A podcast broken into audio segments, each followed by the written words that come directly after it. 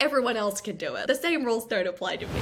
Hi, my name's Clover. This season, we're diving into Confessions of a Climate Activist. You're going to hear from activists on the stuff that doesn't get talked What about. prevented me from engaging? I think, first of all, I'm black. See this as your how to guide when understanding and navigating the nuances of activism, namely, what activism can look like I don't necessarily go to protests with like little signs that says protect the fungus. when it's more open, honest, and human. But in my heart, I think secretly I'll like, I'm rooting for you, little guy. Stick around to the end of each episode when our guests spill their climate confessions. What is your climate confession? I always tell people that I don't.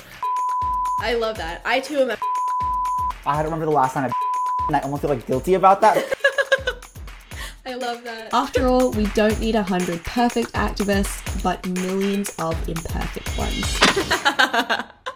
That's a good confession.